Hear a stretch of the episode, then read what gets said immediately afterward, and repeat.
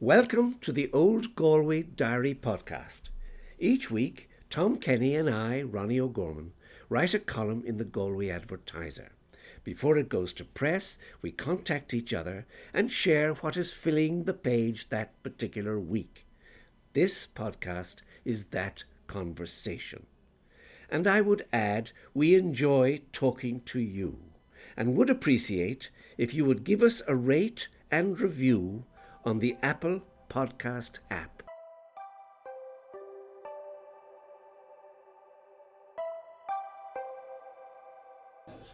All right, Tom. Good morning, and we're together this morning, which Yes, is very Friday nice. indeed, yeah. Sitting in Eyre Square. yeah, looking out on the frost and the snow, and everybody huddled and looking very cold. Yeah, Yeah. yeah. I don't know. I, I love this weather, but it's going on a bit long now. You know, I think the time, you know, we could do with a break. I think.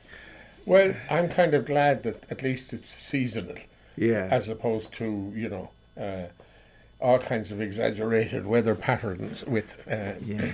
global warming. So, uh, you know, it's no harm at all. No, no, it's good for the garden actually. But Mm. RTE are certainly great at, you know, reading out the doom.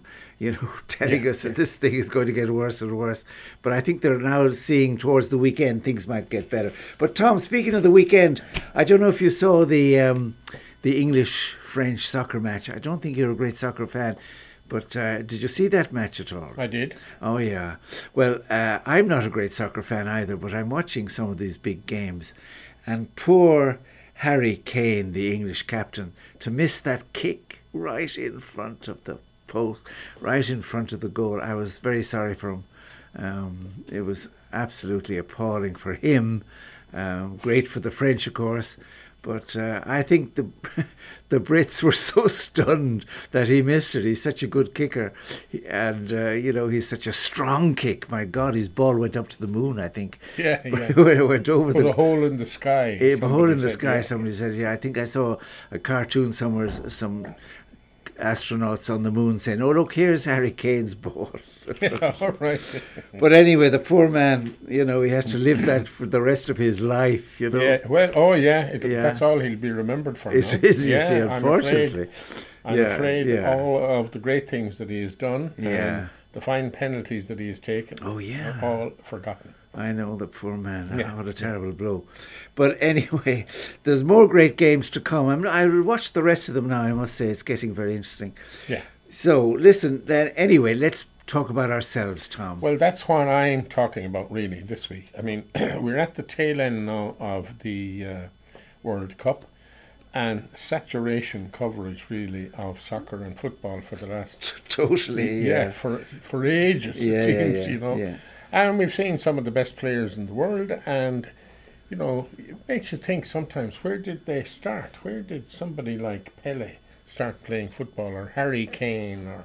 Roy Keane or whoever? Yeah. Uh, and of course, it's in their back gardens, it's on the street in front of them, it's for small junior teams and so on.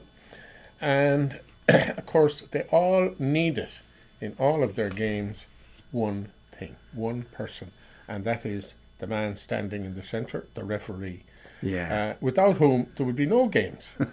Uh, so we all like to abuse the referee, myself included. I have to say. No, I, I don't mean physically. yeah. But um, these are the people whose dedication to the game makes those matches possible. Sure. And that's what I'm talking about this week. It's one such referee in Galway. Oh, good. John Keady is the man's name from Yeah, yeah. Bohermore. Yes. He has really given Galway a lifetime uh, to the game. As a youth, he played soccer with Hibernians, Galway Hibs, uh, and he was on an under 15 team that won the Galway League in 1955. They beat Boys Club in the final, uh, and uh, and I have a photograph of his team there Excellent. with all the names. I'm happy to say. He also played for a club called Oakdale. I never heard of that No, before. no. A club that was founded by Jimmy Butler, who had a business just across the street on Prospect Hill.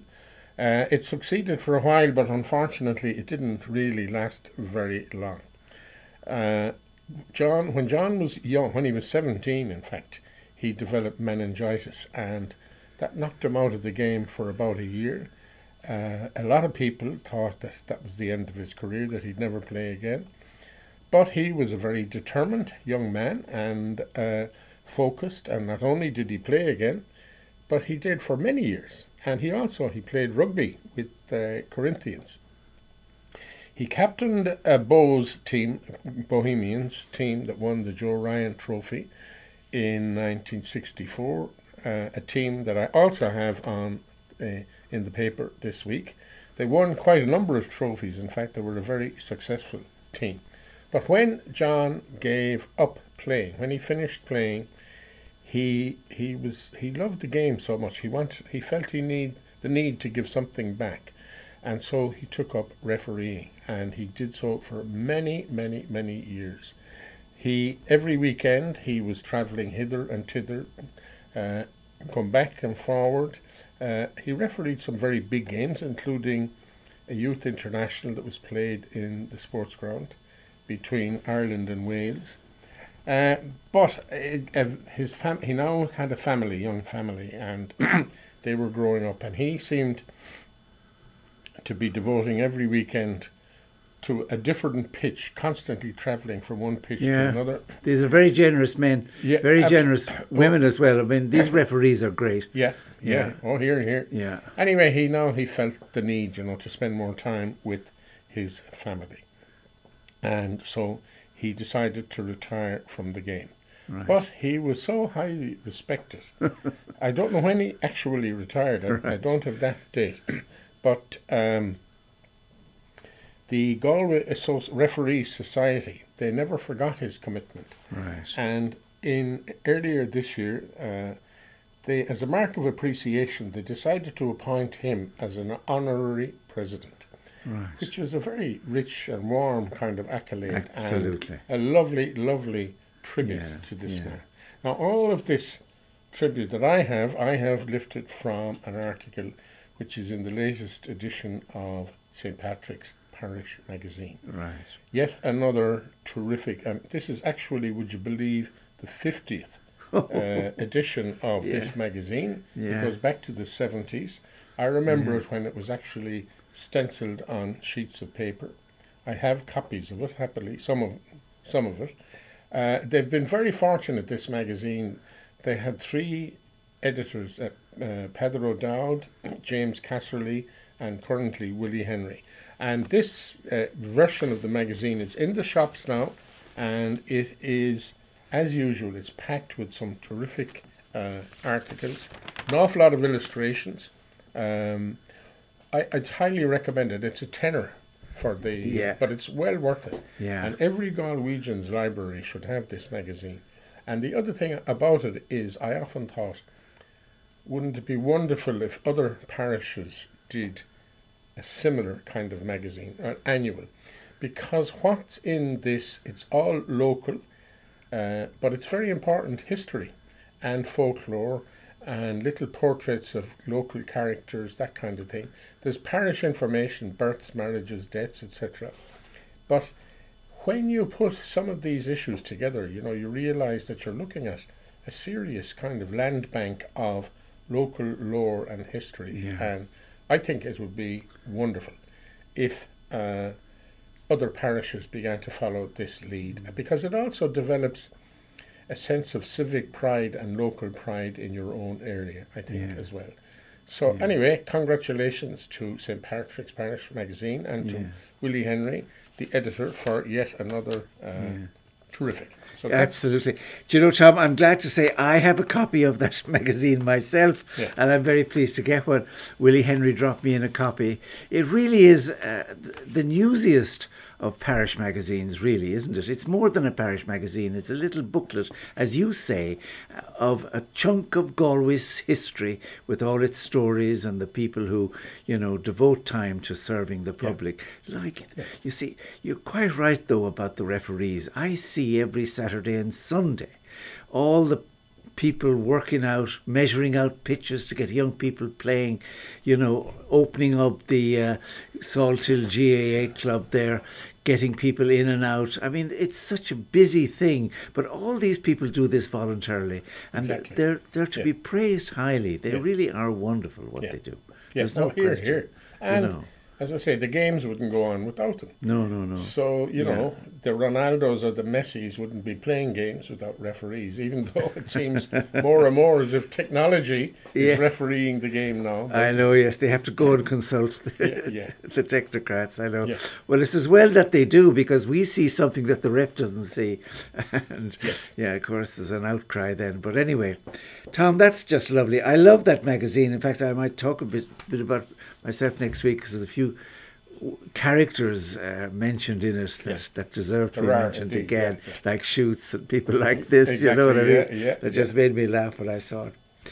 Well, Tom, I'm I'm finishing up uh, my series on medicine, and I've learned a lot about medicine. That you know, certainly, sometimes the lessons were learned that if there's an outbreak of typhus or cholera in the town or uh, in the community, it's very important to separate the people with the fever and the disease, to separate them from the people who are well and healthy. And that lesson was learnt through, you know, terrible consequences uh, and eventually realizing that this is the only thing to do to have a fever hospital or at least to have a part of the town where you kept those who were ill, sadly, but kept them away from the rest of the population. And uh, I, this time, uh, no, in, in February last year, actually, I wrote about an outbreak of smallpox in Athenry. And exactly that. The uh, chief inspector, medical inspector, was desperate to find a fever hospital to put the, pa- the the people suffering from smallpox. And of course, nobody would give him a building. Nobody was so. They were all so afraid of smallpox. So he had terrible trouble trying to find a suitable building to separate those with smallpox from the well people. And eventually, he succeeded. And eventually, the disease was uh, sort of conquered uh, in Athenry at the time. But look, that's one thing I learned, and of course I know it's obvious today, but it was slow to people to cop on to it. When the, we had the great famine and the overcrowding in the Galway workhouse, unfortunately, again, typhus, dysentery, cholera broke out, and they didn't separate the people. So hundreds of people died in the Galway workhouse of fever where they needn't have died. But because they didn't separate them, kept everybody living on top of each other, you know, they all caught this disease.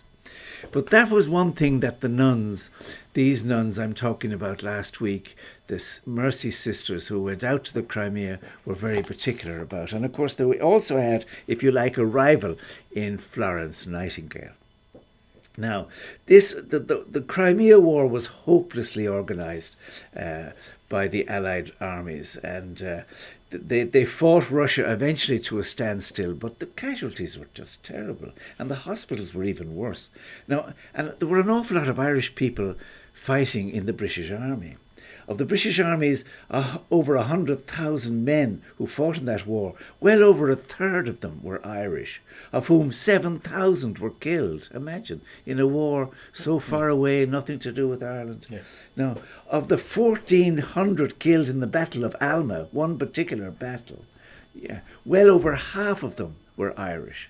So I mean, they really took the brunt of it. Maybe as a regiment they were put out on the front. I don't know. I don't like to say that, but you wonder why, you know, so many casualties were Irish. They shouldn't have been, but they were. And I talked about the uh, very generous Sisters of Mercy who answered a call to send nursing out to the Crimea. And uh, Florence Nightingale went out as well, and uh, uh, she was in charge, the superintendent of the, the hospitals.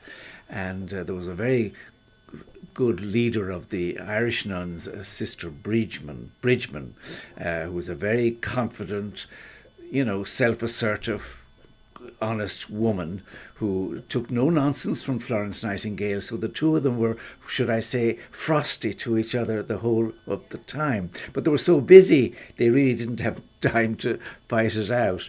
But anyway, um, the sisters worked uh, in the hospitals, and we have a very good testament of the actual conditions from a, a, a nun called Aloysius Doyle. And she came back uh, from the Crimea War, and she was one of the foundresses of the Convent of Mercy in Gort. And wonderfully, she kept a testament and a library and a little booklet, so we know exactly the kind of conditions uh, they, they endured. And of course, the position, the, the, the conditions in the hospitals were terrible. They weren't hospitals at all, mainly massive army barracks, and there was just straw thrown on the ground for beds. The blankets were brown with fleas, brown with fleas, imagine. And the, the soldiers used to call the fleas the light infantry.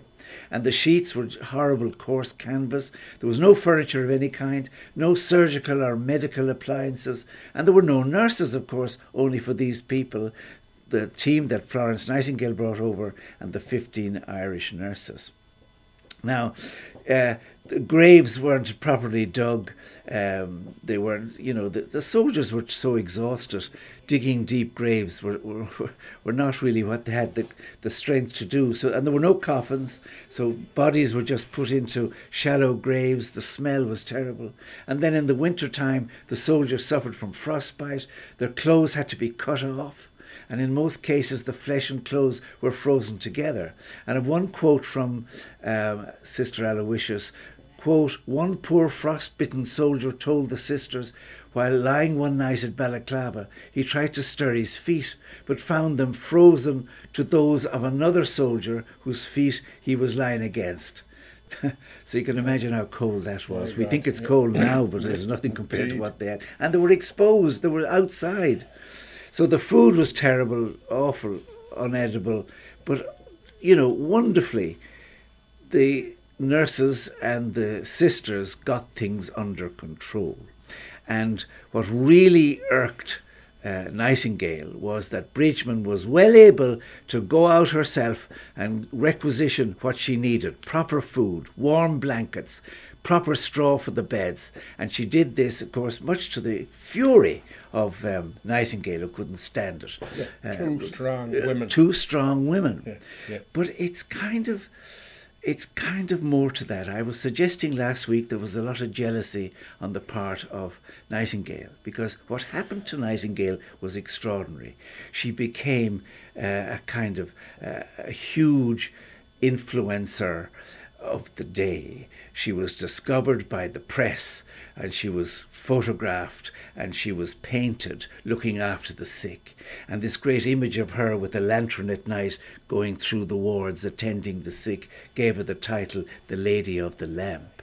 And I'm almost certain, Tom, by her attitude to the poor Irish nuns, she did not want to have competition for that role. No. She was very happy being this heroine, and she turned out and was hailed as a great Victorian heroine and deserved a lot of the praise she got. But she had this constant duel with, with Sister Bridgeman and the Irish nuns. Anyway, anyway, in October 1855, after the fall of Sebastopol, Sir John Hall, now he was the principal medical officer of the whole Crimea, of the English army in the whole Crimea. He disliked Florence Nightingale's officious manner, and he asked Sister Bridgeman would she and her sisters take over the running of the new General Hospital at Balaclava.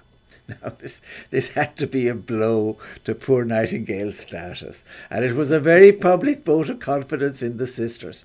So, anyway, the sisters immediately set about getting some kind of order into this hospital, scattered over 15 and 16 small huts full of patients. I mean, between them, Tom, there were Russian prisoners, uh, civilians, Maltese, Greeks, Italians, Americans, Germans, and Africans, and a deadly infestation of rats. One night, poor Sister Paula woke up to find a rat licking her forehead. So sleep was out of the question. A gift of a large Russian cat, however, kept the rats at bay.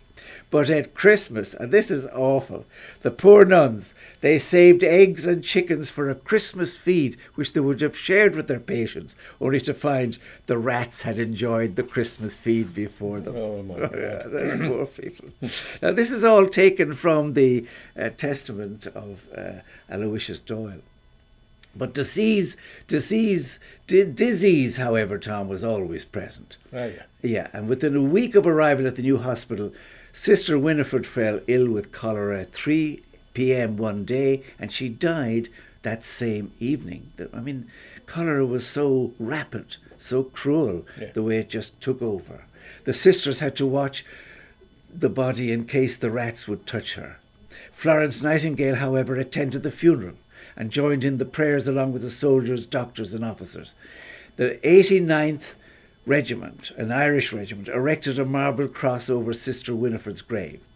Later that year, another nun, Sister Elizabeth Butler, died of typhus, and again the 89th Regiment requested the honour of carrying her coffin, and they erected a white marble cross over her grave. Well done. I know. One of the duties of the sisters was to instruct the orderlies on how to keep the wards clean and to keep the rats outside and to do simple medical procedures. The sisters and the orderlies got along famously. When one of them committed some misdemeanour and he was flogged in open court, you see, army discipline was very cruel in those days.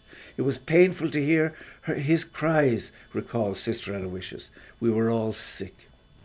Now, in April 1856, just months before the end of the war, Nightingale, who had influential friends in London town, she was now given charge of the General Hospital at Balaclava.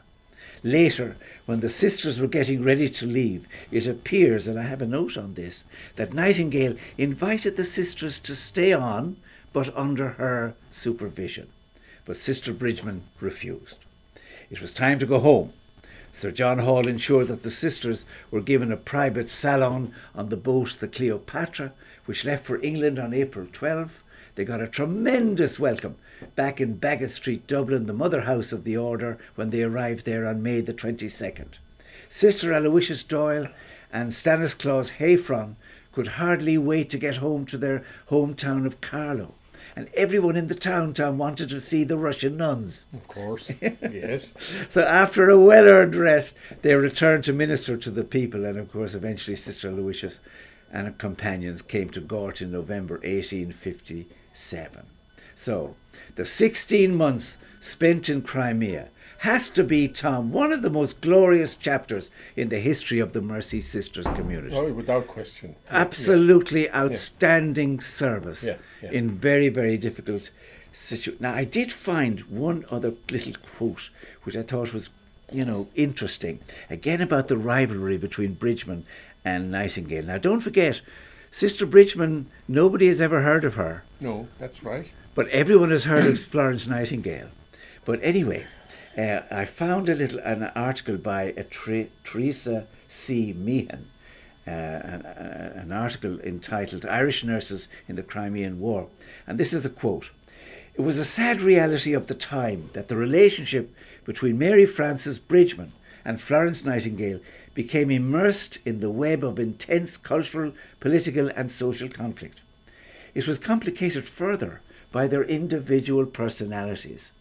They had different approaches to nursing practice and different administrative styles. Nonetheless, both women of great courage and determination who loved nursing and contributed in their own particular way to early modern nursing development. Now, towards the, still the quote, towards the end of the war, Florence visited Mary Frances and her group in the Crimean hospitals to invite them back under her nursing direction, an invitation which they declined, as I said. Nonetheless, Florence requested details of their nursing system. Mary Frances's journal, she was another one that kept a journal. Mary Frances Bridgman's journal records the fact, quote, Miss Nightingale took notes on our manner of nursing, which she hoped might be prof- my patients would profit by it some day. So, as I say, the poor nuns. Oh yeah, the, the only recompense they got, Tom, was two hundred and thirty pounds paid by paid by some British government official for their services, for their sterling services to those soldiers in the most awful conditions. Yeah. Well, that was, of course, a lot of money in those days, I suppose. It was, Yeah. but gee, Yeah. still though, 230, you know. It would appear from that last quote that the better nurses were the Mercy sisters I'm almost certain of it. rather than Florence Nightingale. I mean, when Yeah. When finally she got her ego to one side and asked for help Yes, and asked them to stay on, yes, yeah, yeah, but exactly. I'm still going to be the boss. Yeah, I know, yeah. That yeah, kind of yeah. smacks of insecurity to me. Well, she was. I tell you, there was a various things going on with her. She was very a very committed, strict Anglican. Yes. She didn't have much time for Catholics. There's no question. Yeah. So being landed with a bunch of Catholic nuns just absolutely went against the grain as Yeah. far as she was concerned initially. But as you say, gradually she began to realize these women are brilliant. Yeah. They are, you know, they're Yeah. they're doing the most extraordinary job. Far more efficient. yeah. Yeah, And yeah. she had to eat humble pie to ask them to stay. But of course, she said, under my supervision. She, she was also a very influential lady, and the publicity about her back in London was such that she was really idolized and praised highly. And in fact, her she recorded nursing skills, and I believe her books, you know, they, they are the basis of nursing practices today. Yeah. And uh, so Oh, I I'm mean- not for a moment suggesting Oh, I know that. she was incompetent or Yeah, anything. you see, this is this is the interesting thing. Yeah. Both were very strong women. Yes, exactly. You know, yeah, you know, and uh, I, I, Yeah, I, two formidable women. yeah, yeah, But I've never never seen a rival to, or never heard of a rival to Nightingale before. So No. it's interesting that there No. was such a rival. Indeed, yeah. But anyway, poor Sister Bridgman is forgotten. But uh, Well, no. not by the Galway Advertiser. I'm I very hope happy not. to say. Yeah, I yeah. hope not. I Yeah, hope not. Yeah. Well, listen, Tom, will we leave it at that as we contemplate all these rivalries between these two interesting women? Indeed. and Amen. we'll go our way and we'll meet again next, next week. week. Le cúnamh Dé. Yeah. All right, Tom. Take care. And mind that slippy road.